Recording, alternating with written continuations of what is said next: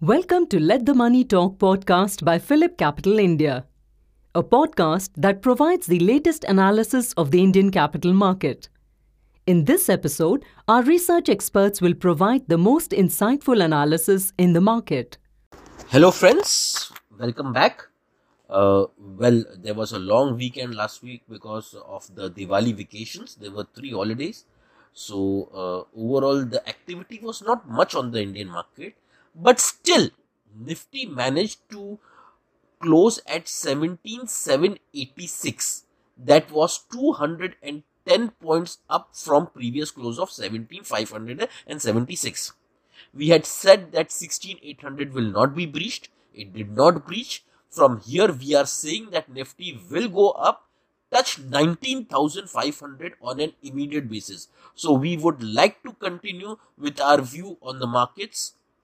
This week although there was uh, uh, not much activity it was the oil and gas sector which gave you a breakout. It was the infrastructure which gave you a breakout. It was the metal sector which gave you a breakout. And of course it was the auto sector which gave you a breakout talking about the number of stocks which gave you price volume breakouts in NSE FNO uh, uh, uh, uh, universe, which was comprises of around 200 stocks, there were 60, 60 stocks which gave you price volume breakouts, whereas there were just 17 stocks which gave you price volume breakdown.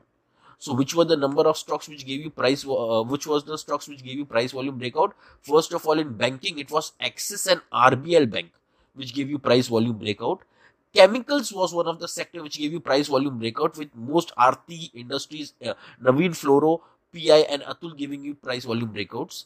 In capital goods, it was Siemens and Dixon which gave you price volume breakout. FMCG stocks like Dabur, Godrej Consumer, United Breweries uh, uh, give you price volume breakout. And it was Adani Ports and GMR and Infra and Pharma sector there was Aurobindo Pharma, Cipla, Lupin, PEL, Sun Pharma, Torrent Pharma, Abbott India, which gave you price volume breakout. Now, these were the stocks which went up. The number of stocks which went down was Indigo, TVS Motors. You, uh, it was nothing but a profit uh, uh, uh taking in TVS Motors.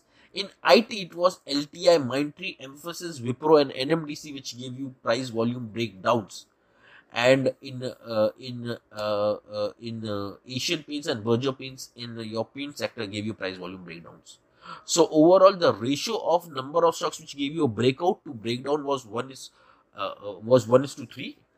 We would like to continue our view of 19,500 on Nifty.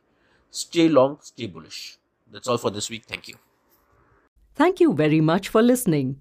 If you enjoyed this podcast, please forward it to others, share it on social media, and leave a review.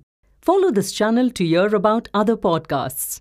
This podcast was prepared by PhillipCapital India Private Limited.